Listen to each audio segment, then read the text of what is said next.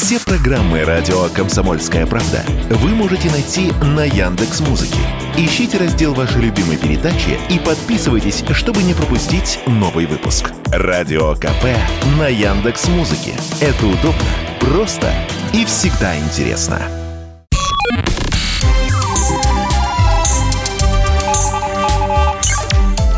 Передача данных. Здравствуйте, друзья! Вы слушаете передачу данных у микрофона Мария Баченина. И сегодня я, знаете ли, хотела бы поговорить о науке будущего. Но сейчас все встанет на свои, на свои места. Понимаю, как это звучит. У нас э, в гостях э, заведующий кафедрой инженерной кибернетики э, Университета науки и технологий МИСИС, кандидат философских наук Альберт Ефимов. Альберт Рувимович, здравствуйте. Здравствуйте, Мария. Здравствуйте, уважаемые радиослушатели. Да, Альберт, Ефим, э, а, Альберт Рувимович, ведущий специалист по робототехнике в России, имеет э, более чем 25-летний опыт работы, исследований, руководства в высокотехнологичных проектах. Генрих Герц, если вспоминать о людях, которые прославили э, науку, считал, что открытые им электромагнитные волны совершенно бесполезны.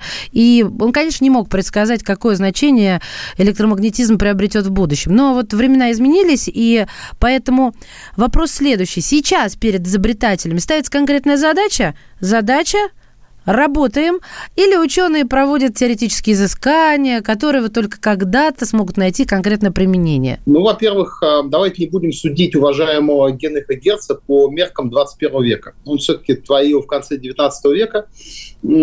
И что у него было в голове, когда он говорил о том, что э, открытая им эм, экспериментально подтвержденная теория Максвелла электромагнитных волн бесполезна, мы не знаем. Может быть, он просто пытался заставить своих студентов ну, немного подумать над ее применением. Поэтому, значит, давайте с определенным скепсисом воспринимать э, это заявление, которое действительно повторяется многократно.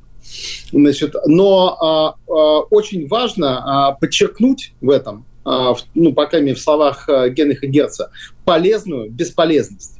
Потому что ровно эта а, полезная бесполезность – это то, что делает науку наукой. Это наука Бора, это наука Эйнштейна, это наука Герца, это наука его учителя Гемгольца, это наука, на самом деле, других, ну, Ландау, Капицы и других выдающихся ученых. И об этом надо помнить. И, и вот эта вот полезная бесполезность, она составляет краеугольную суть науки. Иногда ее называют еще фундаментальной наукой, но это очень, на самом деле, плохое и неправильное сейчас а, понятие. Оно и непонятное потерялось. для многих. Оно, оно для многих непонятное, но мы продолжаем, мы сначала что-то открываем, смотрим, а почему бы нет, задавая себе этот вопрос, значит, э, что-то у нас вызывает изумление, и мы начинаем копаться дальше и смотреть, как это можно поменять. Иными словами, без уравнений Максвелла у нас не было бы открытия Герца. Если бы Герц не открыл электромагнитные волны, ни Маркони, ни Попов не сумели бы организовать значит, радиопередачи. Ну и так далее, и так далее. Это тянется все по цепочке. Поэтому мы должны, э, во-первых, отделять ту вот самую, с одной стороны, полезную и бесполезную науку, которой занимались Ландау, Капица, которой занимаются сейчас многие люди в Академии наук, в наших университетах, да вообще по всему миру. И науку, вот, которая, знаете, э, наука Эдисона – это изобретатели. А, я хочу сделать а, значит, лампочку электрическую, которая будет гореть как можно дольше и светить как можно лучше людям. Окей. И это другая наука. Это наука, которая требует, а, ну, она тоже требует науки, но она решает очень практическую, полезную задачу, абсолютно не открывая никаких фундаментальных законов. Эдисон ничего не открыл. Он использовал научные результаты других и в целом был хорошим читателем чужих статей. Угу. То есть мы, получается, разделяем на людей, которые э, смелыми, дерзкими э, своими исследованиями или копаниями начинают погружаться, бурят, бурят, бурят, а там будет видно, или людей, которые просто, бер... не просто, я не буду здесь, так сказать, упрощать, но берут что-то да, и апгрейдят благодаря своему интеллектуальному уровню и тоже смелости и дерзости. И до сих пор осталось, получается, вот э, два таких пути, потому что, когда я спрашиваю, например, астрофизика, на что государство тратит так много денег, обеспечивая ваши исследования? Они меня смотрят и говорят, «А, ни на что, мы не можем вам сейчас сказать, зачем это будет. Но зачем-то это всегда бывает чуть и это, позже. Это, это прекрасно. Это прекрасно, потому что а, смотрите, мы иногда не можем определить, для чего мы это делаем. Но в конце концов мы надеемся разгадать тайны темного вещества и энергии для того, чтобы понять, а как вообще устроена Вселенная, для того, чтобы понять, эм, как сделать так, чтобы все это не развалилось. Это я говорю там про астрофизику и, может быть, космологию отчасти. Я да, думаю, чтобы Вселенная не развалилась. Все-таки разлетаемся. Ну, мы, и в мы, момент... этого, мы, мы этого точно не знаем. Но если вернуться к каким-то практическим вещам, известный центр экспериментальной физики, ЦЕРН в Швейцарии. Так. Вы знаете, да, что это родина интернета в каком-то смысле. Да. Ну, веб пойду там. Значит, это означает, что а, иногда в тех центрах, которые занимаются в том числе такими очень сложными экспериментами и поисками новых элементарных частиц, вообще э, докапываются до мироздания, возникают удивительно практичные вещи, которые могут пригодиться всем. И в этом ценность самой науки. Именно как науки, которая э, что-то все время открывает. Именно поэтому эти две части науки, наука Бора, наука Эйнштейна, наука Ландау и Капицы, они дополняют науку Эдисона. Но есть еще э, другой, другой очень важная вещь. Это наука, которая направлена на решение очень практических, полезных э, вещей для человека, но э, открывает фундаментальные законы. а, то есть наоборот, я хочу апгрейдить лампочку, и тут бах, я что-то открыл. Нет. Нет, нет. Вы, вы не хотите апгрейдить, да, я э, этот пример заточу чуть-чуть острее. Да. Вы хотите превратить в лампочку любую поверхность. Mm. Вы хотите переизобрести лампочку. Так. Полезная штука, но никто не знает, как заставить любую поверхность делать то, что нам нужно мгновенно. Ну, может быть, за исключением только Константина Сергеевича Новоселова, Нобелевского лауреата, который как раз работает над функциональными адаптивными материалами. Хорошо. Вот. И по ходу дела открывается что-то, что переворачивает жизнь, возможно. Давайте переворачивает в хорошем смысле, делает ее лучше, но переизобретает. Ну, исторический пример такой науки – это Пастер, Луи Пастер который изобрел пастеризацию. Никто до него вообще не понимал, как можно вообще сделать этот процесс. То есть, иными словами, это э, был ответ на фундаментальное знание. Но он не просто ответил на какой-то вопрос к природе. Значит, как не, с помощью высокотемпературного нагревания, с одной стороны, сохранить продукты свежими, с другой стороны, значит, э, сделать э, их безопасными для человека.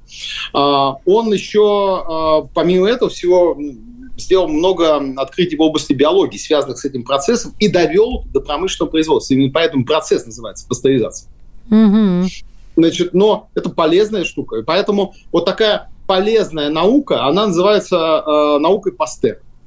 Да, я впервые и слышу такое определение, ну, интересно. Есть, э, на самом деле есть э, так, очень важное э, такое деление, что ли, наука Бора, наука Эйнштейна, это а, открытие фундаментальных каких-то вопросов, связанных с устройством мироздания и чего-то не очень понятного. Но практического применения, по крайней мере, тогда, когда это открытие открывали, они никакого не имели. Ну, по крайней мере, атомное ядро, когда его открывали, никто не знал вообще, как это можно использовать.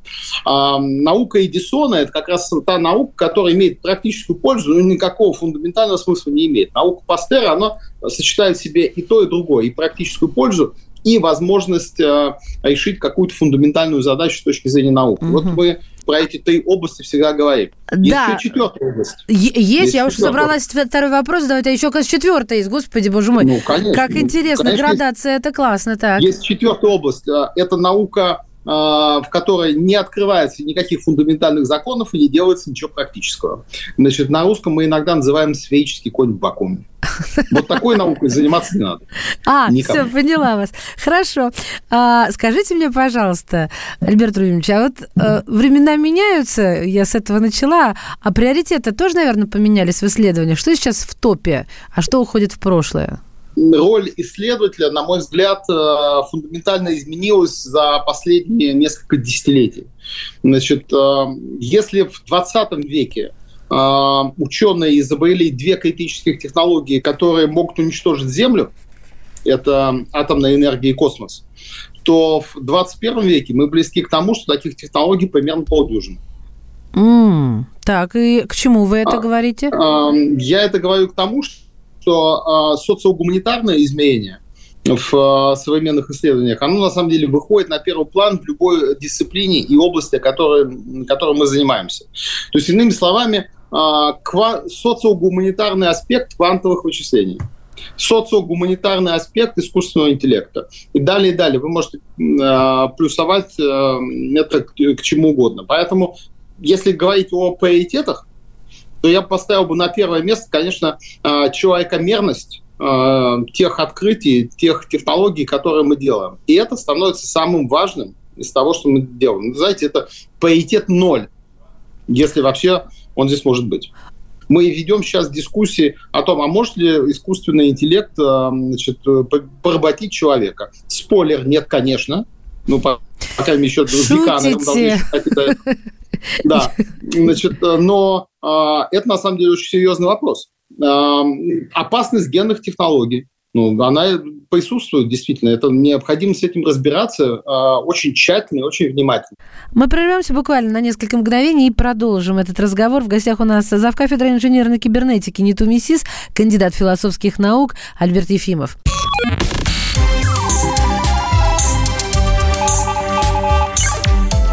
Передача данных. Мы продолжаем разговор. Это передача данных. У микрофона Мария Баченина. А в гостях у нас заведующий кафедрой инженерной кибернетики НИТУ МИСИС, кандидат философских наук Альберт Ефимов. Я, знаете, как часто сталкиваюсь э, с новостями из мира квантовой физики, и вроде бы там даже и Нобелевскую премию в этой области давали. В общем, она прогрессирует, и очень здорово. Но вот возьмем то, что ориентировано на людей. Квантовый компьютер. Чем он отличается от того, по которому мы сейчас с вами общаемся, и, в общем-то, зачем он нам нужен? Вот что случится с нами, когда у нас появится квантовый компьютер? Мы, в конце концов, понимаем, что мир описывается довольно неплохо математикой. А, значит, практически все, что мы видим вокруг себя в том или ином виде, можно описать э, уравнениями, данными. А, мир э, записывается миллиардами, да, десятками миллиардов самых разнообразных сенсоров. Значит, и э, мы можем очень много экспериментировать с этими данными. Но современные компьютеры, когда они задумывались еще там почти 70-80 лет назад, они э, имеют очень много ограничений, ну, в том числе и производительность, и невероятно низкую энергоэффективность. А, квантовый компьютер, о котором говорил еще Ричард Фейнман 50 лет назад, если мне память не изменяет, довольно давно, по сути дела, идея квантового компьютера принадлежит ему. Он говорит так, квантовый мир квантовый мир, а, можно описать только с помощью квантового компьютера. И можно, извините, квантовый мир можно моделировать с помощью квантового компьютера. И в этом смысле, если мы сумеем создать компьютер, основанный на квантовых принципах, то мы, в принципе, можем довольно эффективно а, значит, моделировать окружающий мир. Это как на примере? Сейчас я э, поведу пример. Значит, э, текущее поколение компьютеров, оно каждый логический элемент в нем может принимать только одно значение – ноль и единица в каждый момент времени. А, и это создает ну, необходимость строить громадное количество таких логических элементов, которые стоят рядом и запускают универсальную машину Тьюринга, которая движется все быстрее и быстрее в зависимости от количества, не знаю, такта процессора, там, э, оперативной памяти, которая у него есть, и так далее, и так далее. А, кубиты в квантовом компьютере, такое понятие есть, значит, э, они объединяют э, эти два элемента, ноль и единица, одновременно. И все операции над этими двумя нулями единиц, которые находятся в этом кубите, можно проводить одновременно. Это означает мгновенный экспоненциальный рост мощности в зависимости от количества кубитов. Я понимаю. И Если это... брать два, то в два раза больше, а так мы их умножим, и получится да, в десятки в два раза больше, в сотни, в миллион. Да. Я поняла. Все это, вся эта операция делается одновременно. И mm. это невероятное преимущество со всех точек зрения. Значит, вы, наверное, слышали, что весь искусство, современный искусственный интеллект – это перемножение матриц. Да. Значит, и это правда. Так вот, квантовый компьютер может перемножать эти матрицы невероятно быстро и эффективно. Значит, ни один традиционный компьютер с ним а, не сравнится. То есть так все вот, дело в скоростях? Все дело в скорости. Без, математика, как, такая фундаментальная математика остается та, такой же, прежней. Значит, но квантовый компьютер действительно эффективнее. И, а, как я сказал, мир полон данных, мир состоит из данных, мир состоит из математики, то квантовые компьютеры нам сулят невероятные открытия ну, в области, например, а, биоинформатики, а, фармацевтики, в энергетике. Он позволит нам делать намного более совершенные системы рекомендации, ну, в том числе финансовой отрасли для наших клиентов, избегать значительных рисков, по-другому рассчитывать очень сложные вещи, ну, включая освоение космоса. Можно продолжать список mm-hmm. довольно долго.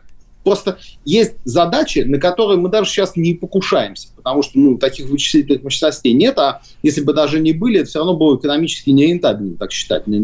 По затратам энергии и времени, да? да? То есть а, мы можем, сможем просчитать а, воздействие того или иного препарата или вещества в несколько раз быстрее, и тем самым быстрее выпустить необходимое нам лекарство. Нет, мы можем не только это тоже можно, но самое главное, что мы придумаем новое вещество. Потому что сейчас основная задача фармацевтики, это, собственно говоря, наверное, тоже слышали, придумать какую-то молекулу. Вот они все занимаются тем, что новую молекулу придумают. И эти молекулы очень сложные, очень большие. Они имеют э, сотни различных связей. Они могут выглядеть совершенно по-разному. И просчет вот этого, на самом деле, это э, молекулярная биология, это уже компьютерная молекулярная биология, математическая молекулярная биология. И просчет всего этого, э, ну, такая серьезная вычислительная задача. Скажите, пожалуйста, вот вы уже несколько раз упомянули про искусственный интеллект, э, и вы говорили, что наступает не просто время человека, а человека дополненного, я вас цитирую, различными технологиями, которые расширяют его физические и когнитивные способности. Мне на ум пришел сразу киборг. Меня это пугает, как э, ребенка 80-х конца и начала 90-х. А на самом деле о чем речь? О киборге, только я просто неправильно воспринимаю это? Нет, наверное, киборг слово не очень хорошее. А, смотрите, мы говорим, когда мы говорим о дополнении человека, мы говорим о дополнении человека в его разных жизненных ролях. Человек может являться ну, исследователем, может являться клиентом, может являться сотрудником корпорации, может являться руководителем. И в этом смысле мы добавляем, э, дополняем человека искусственным интеллектом, создавая для него возможности, которых раньше у него не было. Ну, таковы, например, генеративные системы искусственного интеллекта. Они нам дают возможности для э, того, чтобы стать более творческими людьми. Они не заменяют художников но они позволяют такому человеку, как мне, который не может взять ни, ни перо, ни кисть для того, чтобы что-то нарисовать, нарисовать удивительную картину с помощью ну, просто текстового промпта, как, например, делает наш, а, наша компьютерная модель Кандинский. Они позволяют нам генерировать текст и распознавать дипфейки ну, на, на основе этих текстов или на основе этого видео, что является очень важным сейчас. И это все, по сути дела, дополняет наши возможности. Без искусственного интеллекта мы не в состоянии сделать эти вещи. И это и есть дополненность. Угу. А я уже размечталась, что в меня что-то когда-нибудь вмонтируют, я помолодею, ну или как минимум сохраню какие-то свои способности. Ну, мы, мы, с вами, мы, мы с вами можем об этом мечтать. Это хорошая очень мечта, и вполне возможно, когда-нибудь так оно и будет. А, но дело не в том, что в нас что-то встроят. А, это, мне кажется, вовсе даже и не обязательно, потому что в целом мы понимаем, что те, ну, скажем так, естественные интерфейсы человека, они для того, чтобы ему, его дополнять, они вполне достаточны. В том, чтобы ему помогать, в том, чтобы ему подсказывать. Практически во всех современных машинах находятся интеллектуальные помощники водителя. Но представляете себе, это как раз та часть, которая является а, естественным следствием развития беспилотных технологий. А, у нас, наверное, миллионы километров наши беспилотники сейчас проехали. А, но естественное следствие – это создание систем поддержки водителя, которые помогают ему принимать решения, особенно в сложных ситуациях на дорогах, когда, ну, не дай бог, человек может потерять внимание. Угу. Ну, вам, пожалуйста, пример такой дополненной системы.